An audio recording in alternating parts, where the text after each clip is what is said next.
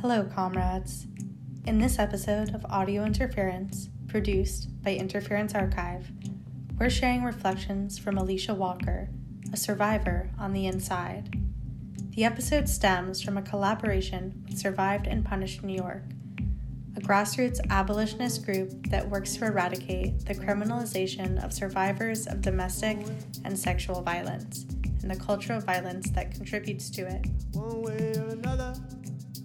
Gonna try to divide us all. One way or another. Prison walls create barriers to communication. Through our collaboration, we're bridging this information gap by sharing the experiences of folks on the inside with those on the outside, as well as archiving survived and punished organizing strategies to free all who are incarcerated. Here's Red Schulte introducing survived and punished comrade Alisha Walker.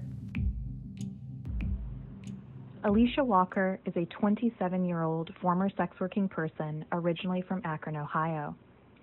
In January 2014, Alisha was contacted by a returning client, Alan Filan, who agreed to pay her and another sex worker for sex in his Orland Park house.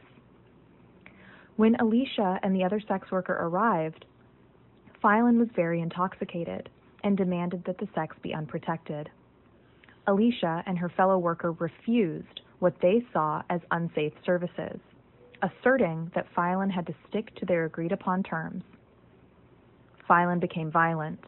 He punched Alisha in the face before grabbing a knife from the kitchen. Filan then threatened both women with the knife. Alisha struggled with him and managed to wrestle the knife away, stabbing him in self defense. Both she and the other worker fled. Filan was still alive when they left his house. Alisha was arrested and charged with second degree murder, despite no physical evidence ever being recovered. She was held without trial for 20 months in Cook County. At her trial, the prosecutor portrayed Alisha as a manipulative criminal mastermind. He even called her a monster and spoke disparagingly about her family and her profession as a sex worker. Her defense attorneys sexually harassed her and never requested bond. A jury convicted her of second degree murder, and Alisha was sentenced to 15 years in prison. She is currently incarcerated at Decatur Correctional Center in Decatur, Illinois. Together, we came up with questions that survived and punished sent to their comrades. Here's Red Schulte reading Alisha Walker's responses, written in May 2020. Interview questions are read by me, Natalie Kirby, from Audio Interference.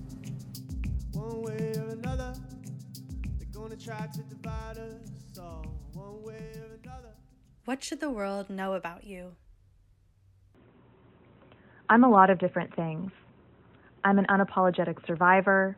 I'm a fighter, fiercely loyal to my community. I'm a black, multi ethnic woman. I'm an artist, a poet, a zine maker, and an inside organizer. I'm queer, and I was a sex worker for a number of years. The criminalization of sex work and survival is why I'm locked up. I'm currently incarcerated in Decatur, Illinois.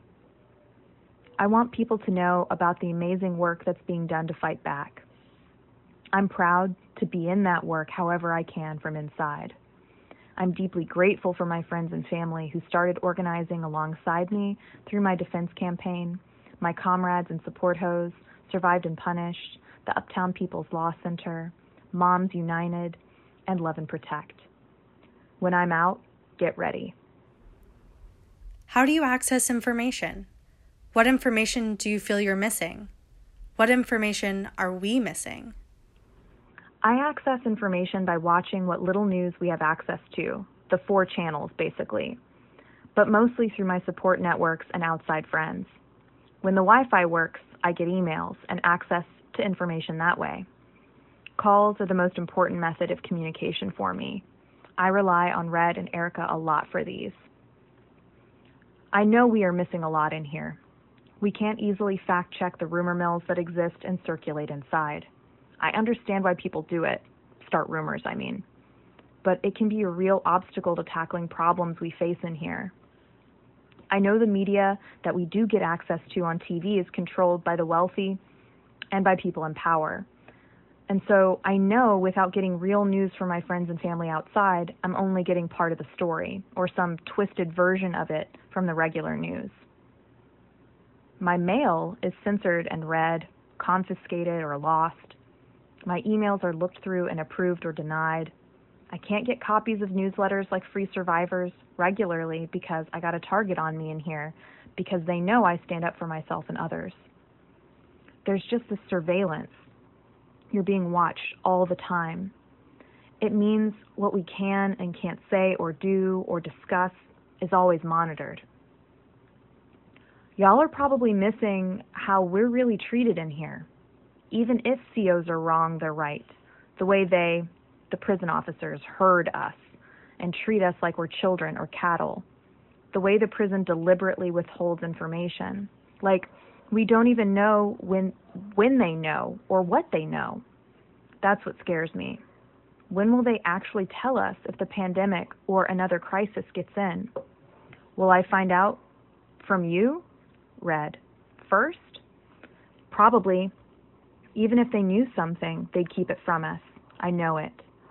The other day, I was confronting a lieutenant about my personal safety and the poor sanitary conditions here, and I asked him point blank would you be straight with me?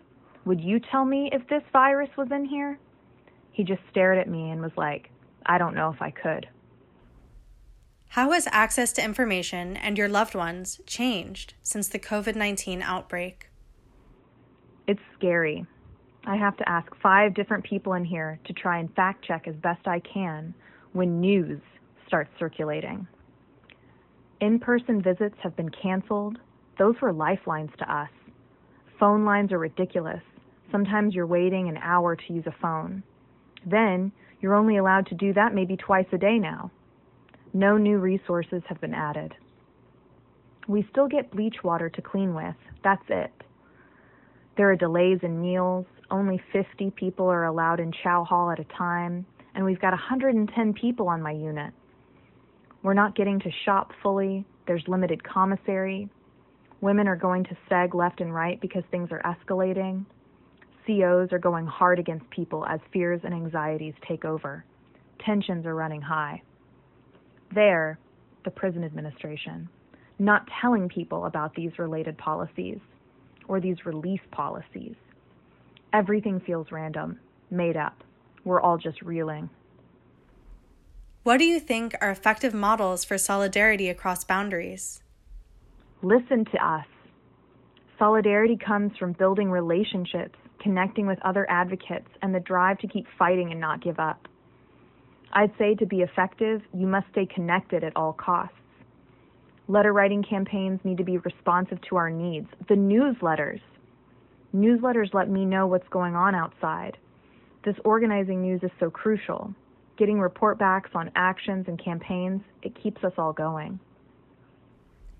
Access comes from the Latin accessus, meaning a coming to, from the adjective to plus sedere, go, move, to move to, towards. What would you like to see our world moving towards? What do you think is preventing that movement? I want to see a better world. I want acceptance without judgment and hate. I want real joy. I want sex workers to be truly safe. We should move toward a world without prisons and police that really only hurt us. I don't fit easy into categories.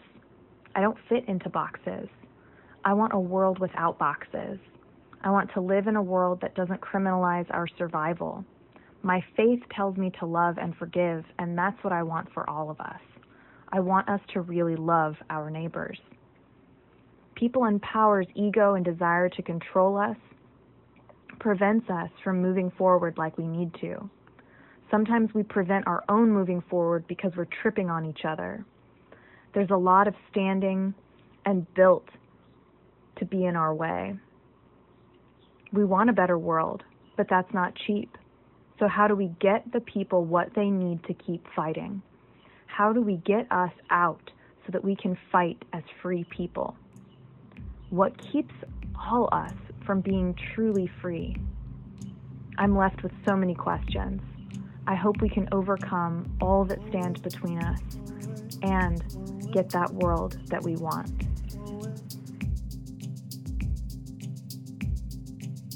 One way or another, they're gonna try to divide us all. One way or another. A huge thank you to Alisha Walker for sharing her story with us. We'd also like to thank Lae Sway, Yves Tong Nguyen, Heena, Zoe Vongtau, Red Schulte, and Mariah Hill, along with everyone else that survived and punished, for working with us on this episode. To learn more about Survived and Punished, visit their website, survivedandpunishedny.org. If you haven't already, we encourage you to listen to the other responses from folks inside. We also published an in depth interview with folks from Survived and Punished about their work. To listen, find us on iTunes, Stitcher, or wherever you get your podcasts. In solidarity, Natalie from Audio Interference. One way or another, they're gonna try to divide us all. One way or another. You've been listening to Audio Interference, produced by Interference Archive. Interference Archive is a social space, exhibition venue, and open stacks archive of social movement material. Our work is rooted in the belief that our shared histories should be held in common and accessible to all. The archive is collectively run and volunteer powered, and we rely on donations to keep us up and running. To support what we do, go to interferencearchive.org and click on Donate. Thanks for listening.